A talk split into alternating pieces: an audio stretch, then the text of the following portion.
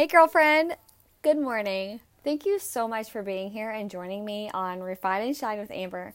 Um, today's podcast, honestly, is just going to be like a little bit of a girl chat. I think it's good for us. You know, if you're not aware, apparently today is like Friendship Day or something crazy, which is really ironic because I want to tell you about my experience last night, okay? So, I, let's just say it this way I'm one of those girls who, unfortunately, never really had a lot of girlfriends. and so it really started when I was young. Um, my first couple of best friends, great friends, they just ended up moving away. And so we just lost touch. Uh, haven't ever seen them again. And then as I got older, you know, and had friends in middle school, high school, they just weren't good friends. And most of them just kind of took advantage of me just being a good person. And I'm not going to make this out to be like I'm perfect and I made no fouls as a friend. Like, I definitely made mistakes as a friend. But what I mean is that I would have friends who would uh, sleep around with my boyfriend or just do really nasty things to me behind my back, talk about me behind my back. Those types of things that just really gave me a terrible experience with friendships. And I really didn't know what a genuine friend was supposed to be. So, in college, I also had a couple of friends who would like fabricate some of the trauma that I had been through as their own for like attention seeking, which to me is absolutely ridiculous. I couldn't deal with it, so I definitely removed that toxicity out of my life. Um, but I've also had friends that were just good friends and we decided, you know, to continuously say, we're going to hang out again. We need to hang out again. But then you move away from each other and you keep saying that, and then you just lose contact, all in all. Okay, so one of the things that I do as an online um, wellness influencer is I get to grow. Okay, and let me just put it this way I've been doing this for over two years now, and I have worked way too hard for the growth that not only I've had, but my team has had, and for the girls um, that I've mentored and become very close with, for me to decide that I'm not going to keep doing what I'm doing because someone else has a problem with it or because someone else is judgmental about it. So, the reason why I say that is I had this really good friend of mine, and I never knew that we even had a falling out until she removed me on social media totally her call. That's fine. Well, I tried to just add her back when I figured it out, and she is just ignoring that whole concept.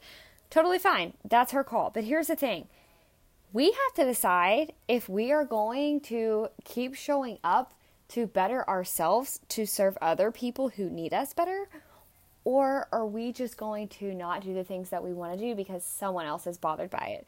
Because someone else isn't comfortable with it? Because honestly, someone else probably needs to work on their own issues instead of taking them out on us when we are taking the necessary actions for our own, his- our own issues.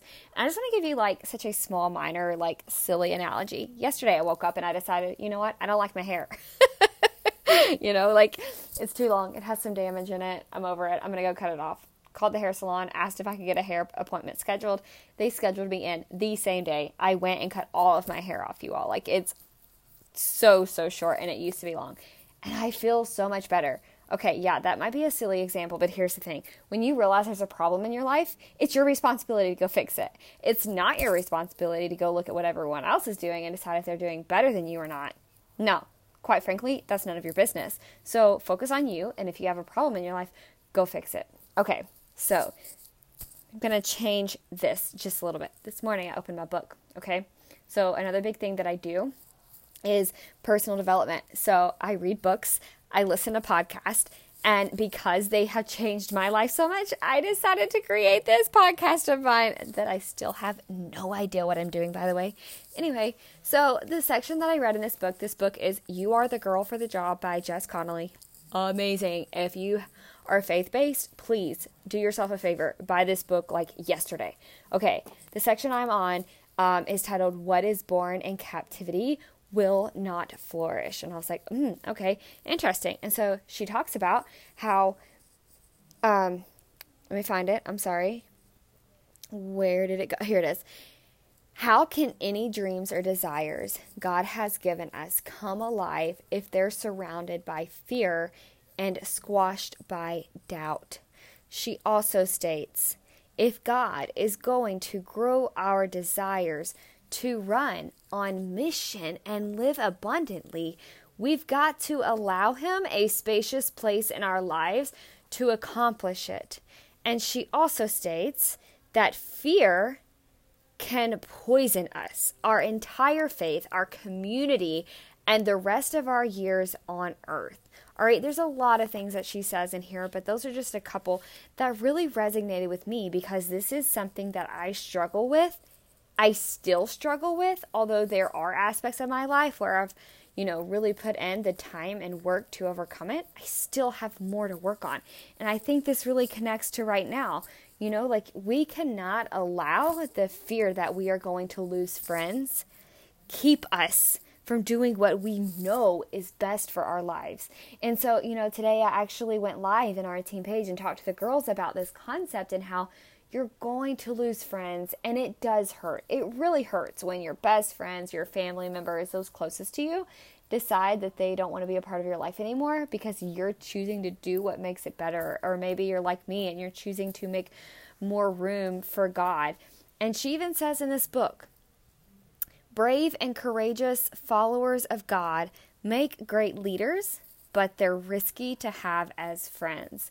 And so don't be afraid to be bold. Don't be afraid to be obedient to your faith or to the universal calling of your mission on earth.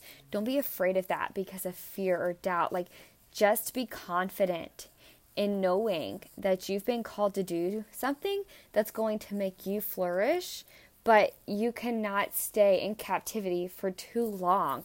And at the end of the day, you know, I would rather have the genuine virtual friends that I do have.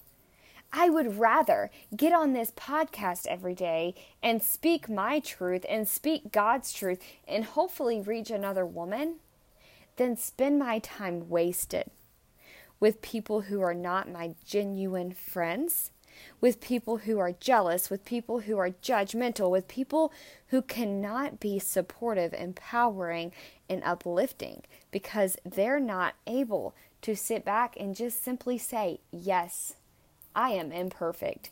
Yes, I am a flawed human. Or I might say, I am a flawed Christian. It's totally okay. Because we're all human, we are all that way.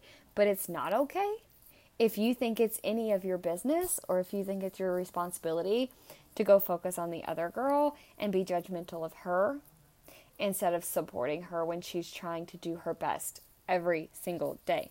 So, yeah, today's podcast was a rant. And if you made it this far, thank you for listening, and I hope you have a wonderful day.